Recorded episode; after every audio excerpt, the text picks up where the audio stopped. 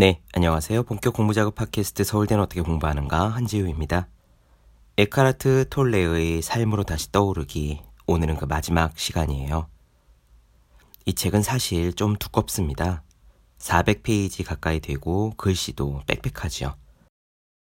또 이 책은 느리게 읽어야 제대로 읽는 책에 속합니다. 이런 종류의 책들은요, 한 문장 한 문장 아니 그게 아니라 심지어 한 단어 한 단어를 느리게 읽고 그 자리에 머물수록 제대로 경험하는 책이에요.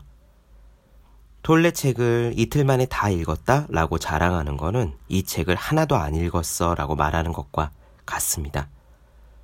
정말 이 책에서는 드리고 싶은 말씀이 너무 많지만 이야기가 많이 길어지는 것 같아 나름 보다 핵심적인 부분들만 추려서 나눠드렸고요.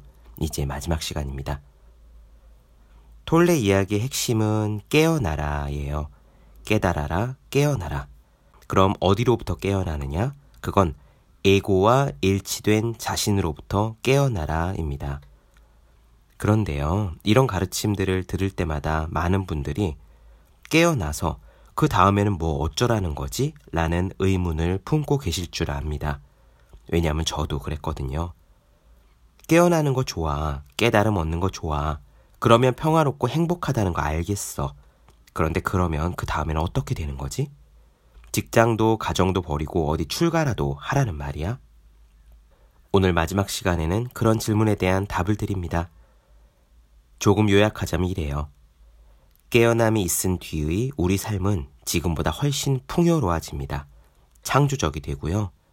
지금까지 나는 이런 사람이야, 나는 이런 일을 하는 사람이야 라고 생각하던 한계에서 벗어나 놀랄 만한 일을 할 수 있게도 됩니다. 왜냐하면 깨달음 이후에 우리가 하는 행동들은 세 가지이기 때문이죠. 받아들임, 즐거움, 열정. 오늘 마지막 이야기 나눠드립니다. 여러분들 모두가 이 책을 통해서 깨어남의 과정이 시작되기를 바랍니다. 사실 저는 혼자 하는 공부의 정석 맨 마지막 문장에 이 톨레 글귀를 넣었었거든요. 어떤 사람에게는 이 책을 읽는 것으로 깨어남의 과정이 시작될 것이다. 저는 이 방송이 어떤 분들에게는 깨어남의 과정이 시작되는 그런 시점이 되기를 진심으로 기원합니다.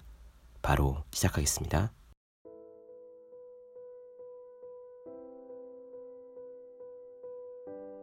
깨어있는 행동은 외부적인 목적과 내면적인 목적이 조화를 이룬 행동이다. 깨어있는 행동을 통해 당신은 외부로 향한 우주의 목적과 조화를 이룬다. 무엇을 하는가가 아니라 어떻게 하는가가 당신의 운명을 실현하는가 아닌가를 결정한다. 그리고 당신이 하는 일을 어떻게 하는가는 당신의 의식 상태에 의해 결정된다. 당신이 하는 일의 주된 목적이 일 그 자체가 될 때, 더 정확히 말해, 당신이 하는 일 속으로 깨어 있는 의식이 들어오는 것이 주요 목적이 될 때 우선순위가 뒤바뀐다. 의식의 흐름이 일의 질적 수준을 결정한다. 그것을 다른 식으로 표현하면 이렇다. 어떤 상황에서 무엇을 하든 가장 중요한 요소는 당신의 의식 상태이다. 그 상황, 그리고 당신이 하는 일은 2차적인 요소일 뿐이다. 의식이 당신이 하는 일 속으로 흘러들어올 수 있는 그렇게 해서 당신을 통해 이 세상 속으로 흘러들어올 수 있는 세 가지 길이 있다. 당신이 삶을 우주의 창조적인 힘과 연결시키는 세 가지 방식이다. 깨어있는 행동의 세 가지 방식은 받아들임, 즐거움, 열정이다. 각각은 의식의 특정한 진동 주파수를 대표한다. 가장 단순한 일로부터 매우 복잡한 일까지 당신이 어떤 행동을 할 때마다 그 셋 중 하나가 작동하도록 특별히 깨어 있어야 한다. 만일 당신이 받아들임, 즐거움, 열정의 어느 상태에도 있지 않다면 자세히 살펴보면 당신은 자기 자신과 다른 사람들에게 고통을 안겨주고 있음을 발견할 것이다. 우선 첫 번째, 받아들임이다. 즐겁게 할 수 없는 일일지라도 최소한 그것이 하지 않으면 안 되는 일임을 받아들일 수 있다. 받아들임이란 지금 이 상황, 이 순간이 나에게 그 일을 하라고 요구하고 있으므로 기꺼이 그 일을 하겠다는 것이다. 예를 들어 깊은 밤 낯선 장소에서 폭우 속에 펑크난 타이어를 갈아 끼워야 한다면 열정적이기는 커녕 즐겁게 하기도 어려울 것이다. 하지만 우리는 그 일을 받아들일 수는 있다. 받아들임의 상태에서 행동한다는 것은 그 일을 하는 동안 당신이 평화롭다는 것을 의미한다. 그 평화로움은 미묘한 에너지 파동으로 당신이 하는 일 속에 흘러든다. 두 번째는 즐거움이다. 즐거움은 깨어있는 행동의 두 번째 방식이다. 새로운 지구에서는 배후에서 사람들의 행동에 동기를 부여하는 힘으로써 이 즐거움이 지금 널리 퍼져 있는 결핍감을 대체할 것이다. 무언가 부족하다는 느낌, 즉 결핍감은 자신이 모든 창조의 배후에 있는 힘으로부터 단절되고 분리된 조각이라는 에고의 망상으로부터 일어난다. 즐거움을 통해 당신은 우주의 그 창조적인 힘과 연결이 된다. 과거나 미래 대신에 현재의 순간을 삶의 중심점으로 삼을 때 자신이 하는 일을 즐겁게 하는 능력은 극대화된다. 그리고 그것과 함께 삶의 질도 높아진다. 즐거움은 순수한 있음의 역동적인 측면이다. 다음 세 번째는 열정이다. 깨어남이라는 내면적인 목적에 변함없이 충실한 사람들에게 찾아올 수 있는 창조적인 표현의 또 다른 방식이 있다. 어느 날 갑자기 그들은 자신의 외부적인 목적이 무엇인지 알게 된다. 위대한 비전과 목표를 가지고 그때부터 그 목표를 이루기 위해 일해 나간다.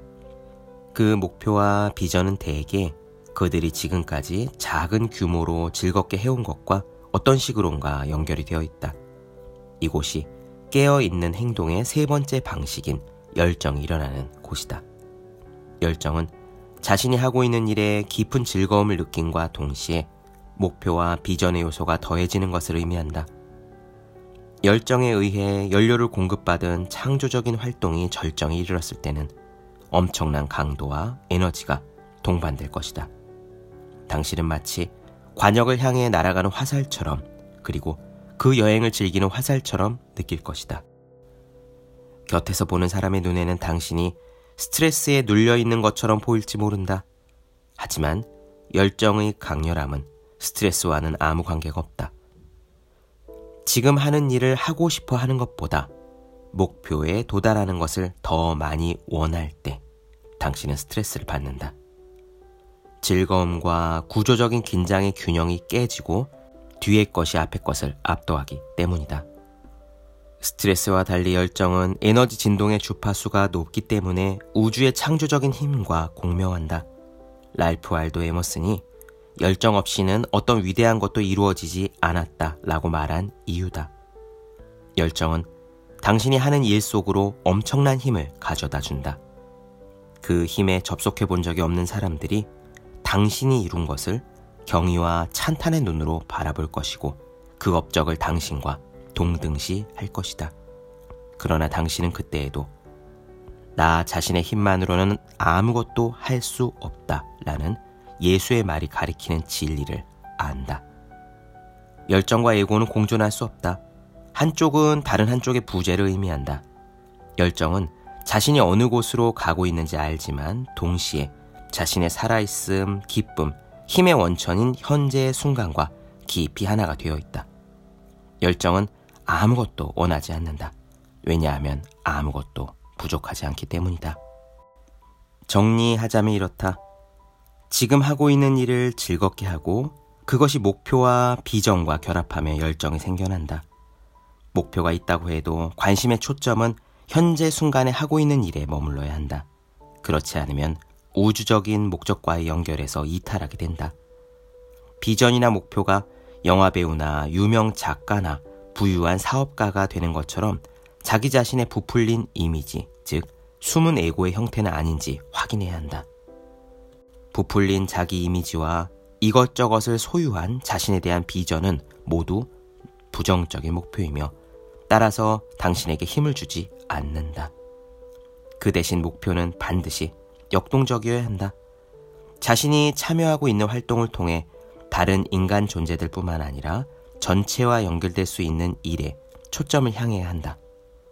유명한 배우나 작가 같은 모습으로 자신을 보는 대신에 자신의 작품을 통해 무수히 많은 사람들에게 영감을 주고 그들의 삶을 풍요롭게 하는 모습으로 자신을 보아야 한다. 그 활동이 자기 자신뿐만 아니라 수많은 사람들의 삶을 얼마나 풍요롭게 하고 깊어지게 하는가를 느껴야 한다. 자신은 하나의 문이며 형상으로 나타나지 않은 모든 생명의 원천에서 나온 에너지가 그 문을 통해 모두를 위해 흘러가는 것을 느끼는 것이다. 그러기 위해서는 목표와 비전이 자기 자신 안에서, 즉, 마음과 느낌 차원에서 이미 현실이 되어 있을 필요가 있다. 이것이야말로 마음을 창조적으로 사용하는 방법이며, 그렇기 때문에 여기에는 아무런 결핍감도 욕심도 개입하고 있지 않다. 당신은 자신이 원하는 것을 나타나게 할 수 없다. 이미 가지고 있는 것만을 나타나게 할 수 있을 뿐이다. 힘든 노동이나 스트레스를 통해 원하는 것을 얻을 수도 있겠지만 그것은 새로운 지구의 방식이 아니다. 마음을 창조적으로 사용하고 의식을 통해 형상을 나타나게 하는 열쇠를 예수는 다음과 같은 말로 우리에게 주었다. 무엇이든지 기도하고 구하는 것은 받은 줄로 믿으라. 그리하면 너희에게 그대로 되리라.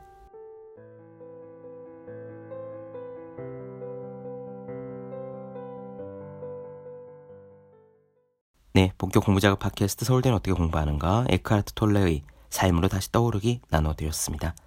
더 많은 이야기가 궁금하신 분들은 제 유튜브 채널 제우의 서재, 네이버 블로그 허생의 즐거운 편지, 카카오 브런치 한재의 브런치, 인스타그램에서 해시태그 제우의 서재 검색해 주시면 좋겠습니다. 또 해야 하는 일과 하고 싶은 일 사이에서 고민하며 쓴 제 첫 번째 에세이 노력이라 쓰고 버티기라 읽는 공부하시는 모든 분들을 위해 어떻게 공부하는 게 효과적인지 설명한 혼자 하는 공부의 정석 그리고 책상에 올려두기만 해도 공부하고 싶어지는 365 홍콩 캘린더 아직 읽지 않으셨다면 꼭 한번 읽어보셨으면 좋겠습니다. 그럼 오늘 여기까지 할게요. 전 다음 시간에 뵙겠습니다. 여러분 모두 열심히 공부하십시오. 저도 열심히 하겠습니다.